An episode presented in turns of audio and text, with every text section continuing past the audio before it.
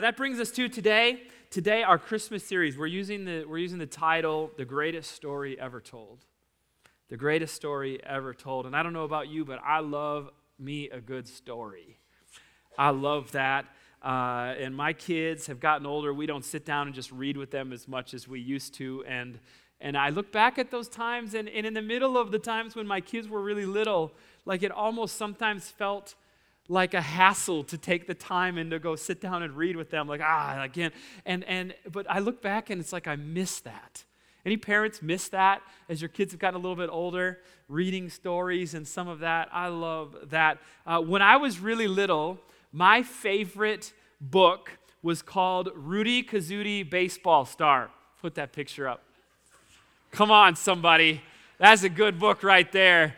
And some of you are laughing at me. It's a great book written in like 1954. One of those little golden book things, if you had one of those. And it's the story of Rudy Kazooty and his little mouse friend, and it is a great book. A few years ago, this book like came to my mind, and I thought, I wonder if I can find it. And I searched on Amazon, and the thing was like $50. And I'm like, oh, well, there goes that. And then I'm like, well, let me check eBay. And someone had one for $4, and I bought it. And so I'm here today with my copy of Rudy Kazooty Baseball Star. And so, page one. No, I'm just kidding. We're not going to read it. You can read it. I read this to my daughter a few years ago now. She's now like 8. Is she 8? Okay. They changes every year. I mean, it's hard to keep track of. But I read this to my daughter a few years ago now, and she wasn't quite as impressed with it as I was, but it sure was great for me with that. But at some level, we all just love a good story. And whether you're sitting down with a book that just kind of captures your attention or sitting down and watching a movie and it just like something that moves you. How many of you, you're a reader? And you love to read, and like a good novel, sitting down and just reading and snuggling up, like that's your thing, and you love that. Yeah, come on, some of you know who you are. How many of you are not readers, and you're like, that sounds like the worst time ever doing that, and I have so much other things to do, okay? And how many of you just love watching movies? Let's see if we got some movie people here. And let's take it to the next step. How many of you love the Christmas Hallmark stuff? Or whatever that is. Raise your hand nice and high so we can all judge you. Okay, over here, yeah, we've got that. But everybody loves a good story, something that entertains you, something that makes you laugh, and something that makes you cry and moves you emotionally. I was looking through the internet this week, reading stories of random people, and they would submit stories to this website that I was reading, and people were sharing them from their life, and some of them were super funny, and some of them were more emotional and more in different ways, and some of them were short and a quick laugh. One guy wrote this, and I loved this. He said, "I was eating lunch at a Wendy's when Bill Murray," and he's a famous movie star for the kids who don't know that, "Bill Murray sat down at my table, stole a French fry, dipped it in my Frosty, and ate it. He then looked at me and said, 'Nobody's gonna believe you,' and walked away." Oh, that's so good. I love that. And then some of the stories were kind of sappy and just made you smile. I read this story of this man. He was telling the story of when he was a little kid, and apparently their house caught fire Christmas Eve night and burnt to the ground, like toasted the entire home except for the Christmas tree and the presents. And apparently what happened is mom and dad's king-size waterbed was in the floor right above it, and the thing burst and doused the tree and all of the presents with water. And so the entire house burnt, and except for the tree and all the gifts. And the guy was telling the story about how he has this little stuffed animal that he got for Christmas that day, and he gave it to his little daughter. And I was reading that, I was like, that's so cool. I love that. And so I love stories, all that kind of stuff. But today we're not here to talk about random stories like that, and we can start a a thing and we can hand this out and you can read it and just get it back to me, okay? But today we're here to talk about the Christmas story. The Christmas story, and it's so special. It's so significant. It's interesting. It's filled with all sorts of unexpected things, by the way. And you may not think of it this way. Unexpected characters in the Christmas story. There's supernatural beings that show up. Angels are talking to people. There's relationship conflict. Mary is pregnant and Joseph is not the father. It's a mess. There's a cute baby. At least we can assume that baby Jesus was cute, I suppose. There's animals in there. Actually, we don't know if there's animals, but they do have a baby being born in an animal barn, so we just like to throw the animals in there, don't we? Okay, there's drama. We have a pregnant girl who's about to burst, and there's no place for them to stay. And we've got that drama in there. We have a wicked king that starts murdering babies, trying to kill the baby Jesus. Like when you say it all like that, you look at this story and you say, wow, the Christmas story really has it all, doesn't it? It's an interesting thing. All sorts of chaos, all sorts of beauty intermingled together all along the way. And at the core of the entire story is this incredible God who has done this incredible thing. And so it's worth us looking at this. That's why we celebrate Christmas every single year.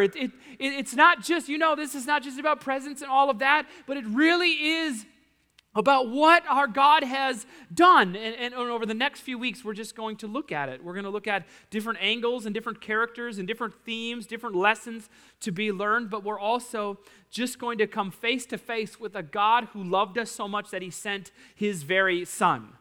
And that's what this is. So that sound like a plan? All right, let's go. So please stand with me all over this place and let's read Luke chapter 2, starting in verse number 8. We're going to read a whole pile of scripture. And so get comfortable where you're standing here for a minute because we're going to go through a nice long section. So here's what it says. It says, there were shepherds living out in the fields nearby, keeping watch over their flocks at night. And an angel of the Lord appeared to them, and the glory of the Lord shone around them, and they were terrified. But the angel said to them, do not be afraid. I bring you good news that will cause you great joy for all the people. Today in the town of David, a Savior has been born to you. He's the Messiah, the Lord. This will be a sign to you. You will find a baby wrapped in cloths and lying in a manger. And suddenly a great company of the heavenly hosts appeared with the angel, praising God and saying, glory to God in the highest heaven, and on earth peace to those whom his favor rests. And when the angels had left them and gone into heaven, the shepherds said to one another, let's go to Bethlehem and see this thing that has happened, which the Lord has told us about. So they hurried off and found Mary and Joseph and the baby who was lying in the manger. When they had seen him, they spread the word concerning what had been told them about this child, and all who heard it were amazed at what the shepherds said to them. But Mary treasured up all these things and pondered them in her heart. The shepherds returned, glorifying and praising God for all the things they had heard and seen, which were just as they had been told. Let's pray. God, we just kind of take a deep breath and we invite you into this moment right here, right now. God, we know that you are omnipresent. You are everywhere at the same time, but there's also just moments when you show yourself in different ways, in real ways, and we're just asking that even as we look to the Bible today, the very word of God, that this would be a significant moment for us. We're not just here to do churchy stuff. We really want to hear from you and your word. And so, God, we pray for that. God, use me and help me. Let none of this be about me, God, and every part be about you and what you have. And so, Lord, we give this to you in your name, we pray. Amen, amen. All right, give somebody a high five and have a seat.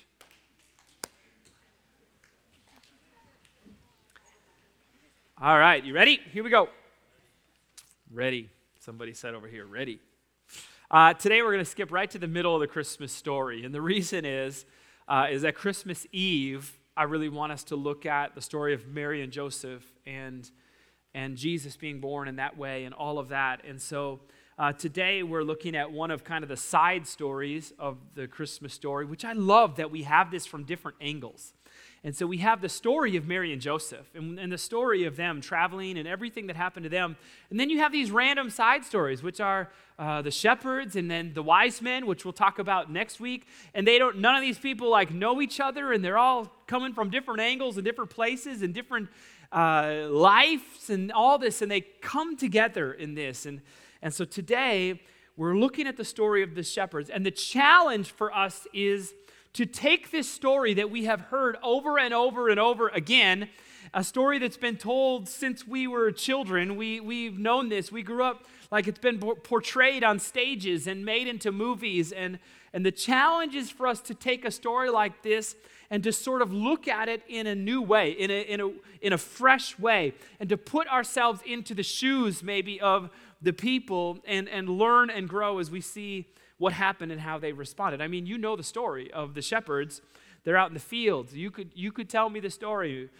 You could all stand up here and do this part right here. They're out in the fields and they're watching their sheep, and it's dark, and the story says it's night, and out of the darkness an angel appears to them and begins to talk to them, and the shepherds are scared out of their minds.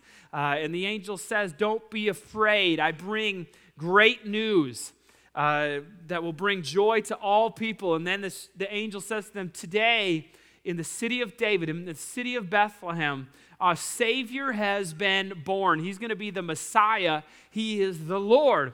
And the angel says, "You'll find him wrapped in this way and lying in a manger." And then all of a sudden, the sky fills with what the Bible says is a heavenly host. We can only assume we just have massive amounts of angels and heavenly beings that have filled the sky and lit the entire thing up. And there's singing and declaring glory to God in the highest and all of that. And we have this. And then all of a sudden, in a blink of an eye, it is all gone. And the shepherds are then left with, what do we do now? And they look at each other and they say, we've got to go see this thing that has happened.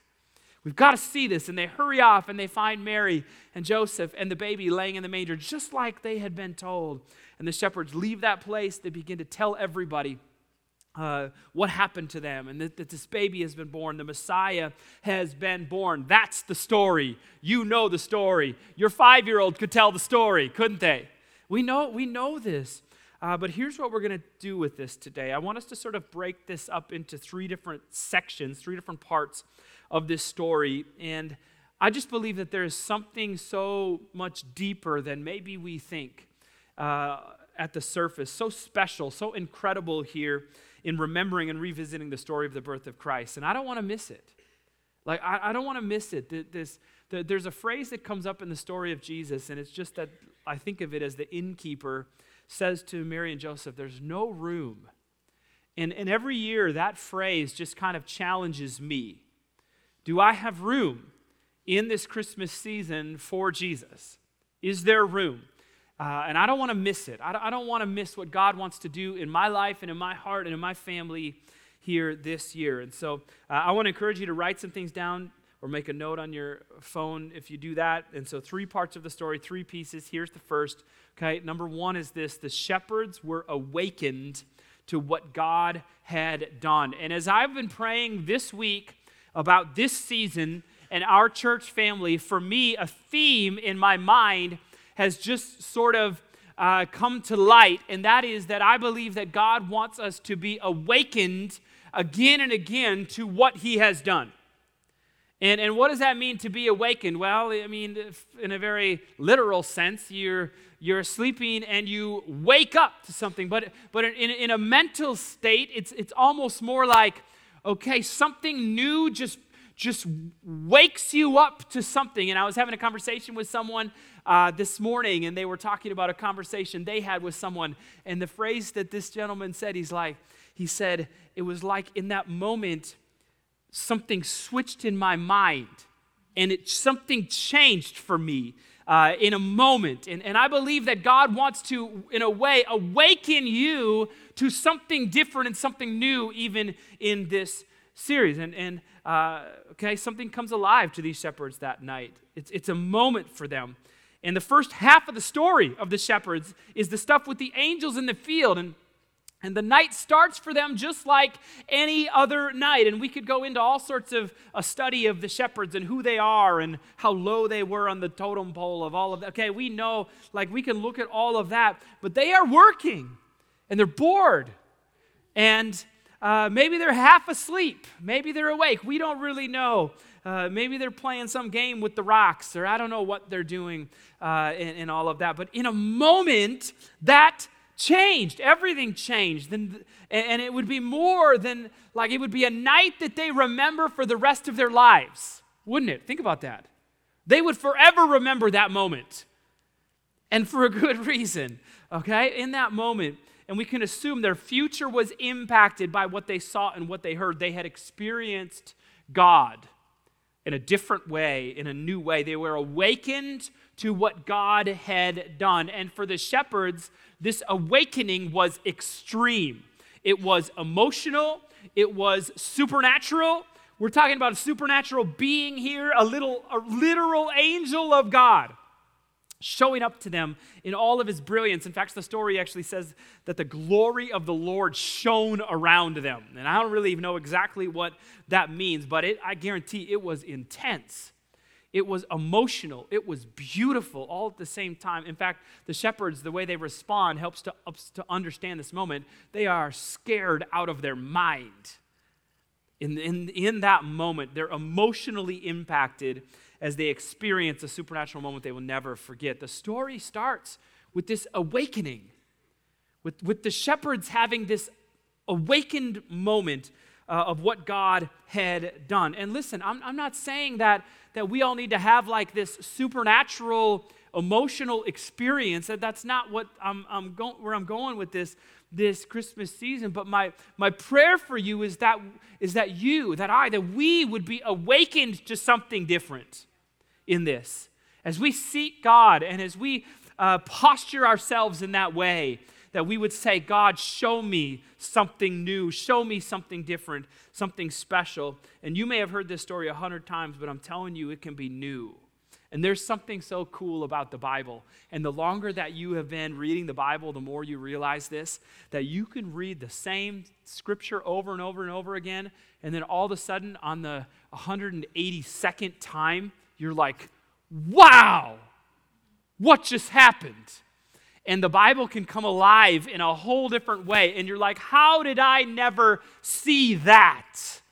And it's a beautiful thing that happens. So God, let this cease and be something different. Let this be more than family and friends and gift giving and all of that. Like, God, awaken us to what you have done. That's my prayer. Number two, okay, they were awakened to what God had done. Number two, the shepherds immediately responded and moved toward Jesus. I love this. After all the emotion, after all the chaos, the angels are gone and the shepherds are left with like, now what? They're at a crossroads in their life. A decision needs to be made of how they're going to respond to this. Can you imagine them looking at each other and just like, was that real? Did you see that too? I mean, am I going crazy or what's happening here? Like, picture what's going on in this. This is so nuts. Life as they know it was comfortable for them. It was routine. They're doing what they've always done in the way they've always done it. But things are now different, and now they have to decide, how am I going to respond in this moment? And I love the words of the Bible in this part. Verse 15, when the angels had left them and gone into heaven, the shepherds said to one another, let's go. Let's go to Bethlehem and see this thing that has happened. Let's go check this out, which the Lord has told us about. Let's go see this thing that has happened. Come on, I love that. And verse 16, so they hurried off and found Mary and Joseph and the baby who was lying in a manger. This was originally written in the language of Greek. We have an English translation. You know, this is ancient. The shepherds didn't speak English, if you didn't know that. They didn't. And so one of the words that I love here in this to kind of help understand it a little bit, the word hurried here is the Greek word spedo. Spedo, not speedo. I can't even believe you thought that. Okay, we're in church. That's weird. Okay, but spedo. And our English word speed actually comes from this Greek word, spedo, the root of this word. And it says the shepherds hurried but a more literal translation is like they sped away. They sped. If they had cars, this is them going 90 in a 60. And they're like, okay, we're going. They got on their little camels or donkeys, and they're like, let's go. Or I don't know what that would look like. Maybe they ran. In fact, a better translation is instead of hurried would just be like they ran to go see in that way. And my prayer for you this season is not only that you would just be awakened by God, but that you would run towards Him. That you would experience Him in a way that would cause you to be awakened, but that you would lean in, is what I like to say. There's a posture that I want to live my life, in. And you hear me say this like sitting on the edge of my seat. You'll hear me say that. I want to live my life in that way, leaning in to what God has and what God is doing. When I come to church, like I just have this expectation of God, like, come on, give it to me. I'm ready, I'm open, I'm excited, let's go. And I think that in a way, that this is key in you experiencing something new and something different. It has to do with the way that you posture yourself. And I don't just mean like stand up straight and, okay, do what all, it's a posture of your heart. We've been talking about the heart the last month. There's this posture of your heart that leans in to what God is doing and what God is saying, and in a way just runs toward Him, hurries towards Him in that way. They were awakened to what God was doing. It was supernatural. It was significant. They respond with, we've got to see this thing. We've got to go. We can't stay here. We can't stay the same. Things are now different. And the Bible says they hurried. They ran to go see this thing that had happened. And for me, it's just this question. What does it look like for me to lean in to Jesus this season? And what does that look like for you to sit on the edge of your seat and to prioritize that and to experience Him in that way? James chapter 4, I love this verse. James actually quotes something from the Old Testament here, but it says, draw near to God and He will draw near to you. Lean in to Him, and it's like you lean in His direction and He leans in yours.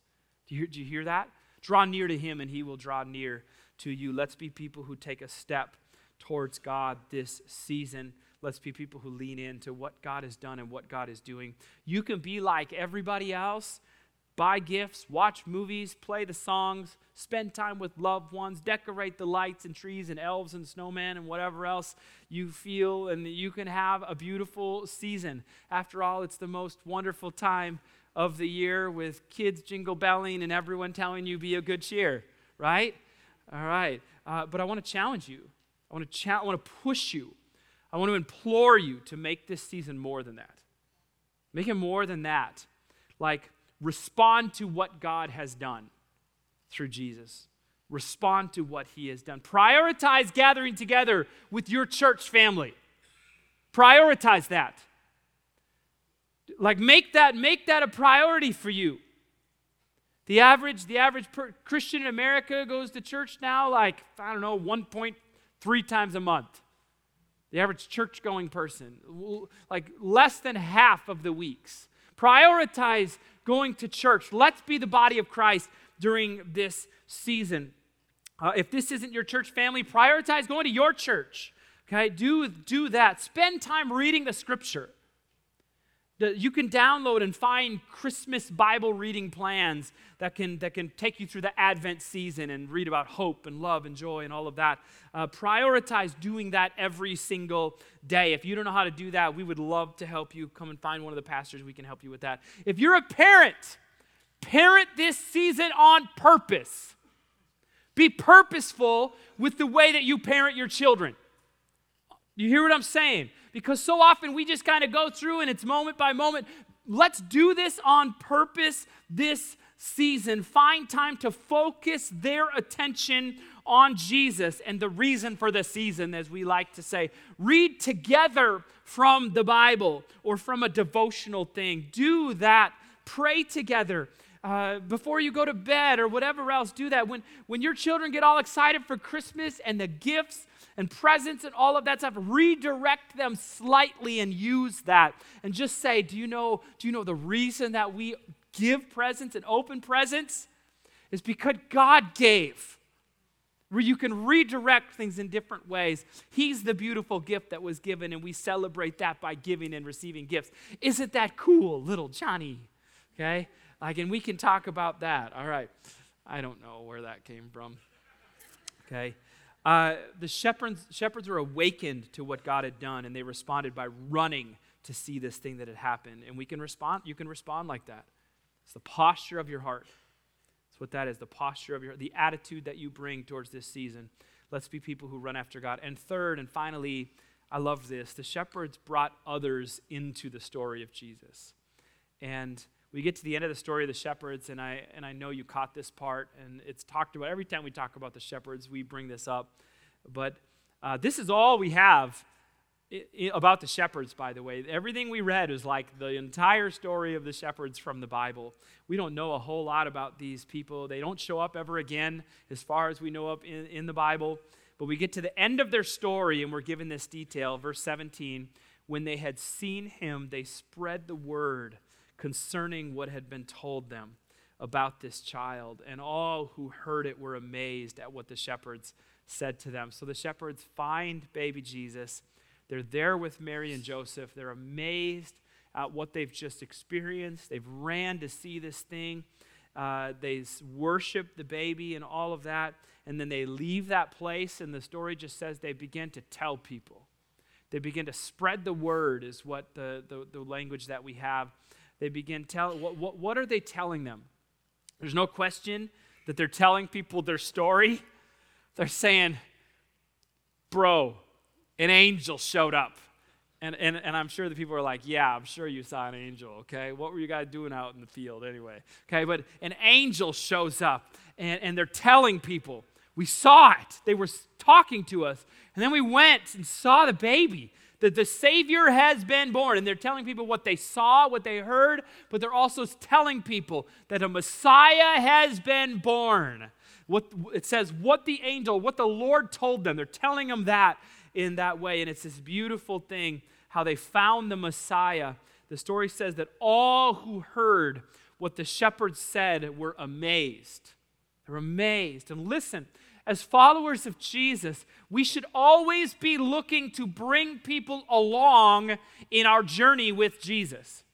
In your spiritual life, it should not just be you and you alone. We should be always constantly 100%. We should be looking to bring people with us in this journey. We just talked about our kids. That's a part of this in a way, but we are meant to be, as followers of Christ, the hands and the feet of Jesus. We're meant to live just as though Jesus was here right now. And what did Jesus do? Constantly out to talking to people who no one else cared about, people who were off in all sorts of messy situations. Jesus is inviting all of them in all the time to the story of what God has done.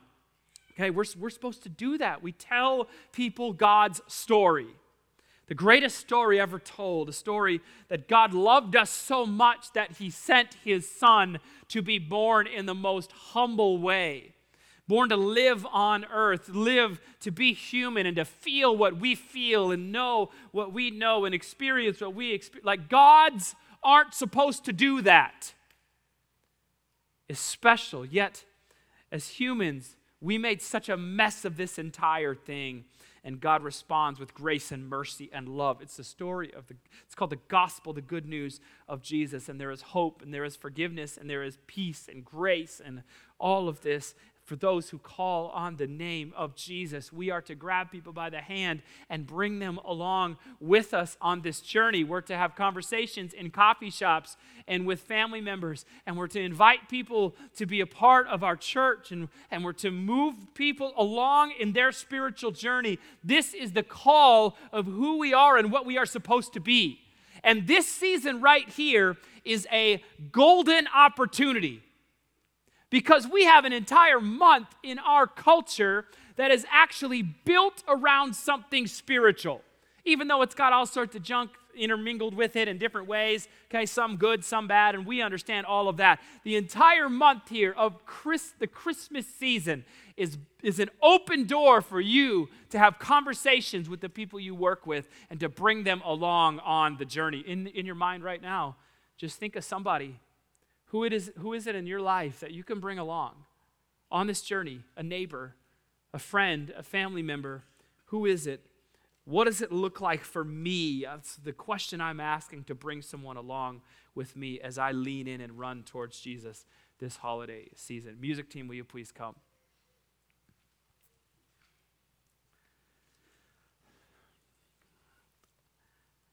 I love this story. I love the story of the shepherds. And what's so cool is that next week, as we look at the story of the wise men, it's like in every single way, they're opposites, the wise men and the shepherds. We're going to look at that. It's fascinating. You got poor people and rich people and rural people and city folk and, okay, Jewish people and pagan people, and like the list goes on and on. It's a weird thing, that what this thing that has happened. But what a crazy story that we have. Mary and Joseph and their story and all the craziness that goes into that, and then we add these lowly, dirty, stanky shepherds who come from the field in the middle of the night. They're sleeping out there with the sheep. And in a supernatural moment, they are awakened to the power of God and what He has done. And they come running to see this thing that has happened. And they worship and they lean in. And they're just in this expectant moment of what? I've got to go see what has happened. And they walk out of that place and they begin to grab the hands of everyone around them and say, I've got to tell you. What a story. What a story. And I believe in a way there's a pattern that we can follow, that this can be different for you, that this can be significant for you, that as a church family, we can find spiritual growth as we are awakened to what God has done in a new way. And so, God, we just pray. We pray for this season. As we approach Christmas, as we have lights up and trees with presents, as there are movies and all sorts of beautiful things that is the Christmas season, God, help us to enjoy this time with family. Help us to sincerely have a special season, God, in so many different ways. But Lord, I pray that this would be more than that. I pray that we would experience you and your goodness and your mercy and your glory, and we'd be awakened to this all over again. God, for some of us in this place who we've responded to the message of Jesus decades ago, and we've forgotten what it's like. I pray, God, that this would be a season where we are reminded of who we are without you and what you have done and how you have transformed things for us and our family. Let us be filled with gratitude, and I pray that we would be motivated to bring people along. We love you, God. In your name we pray.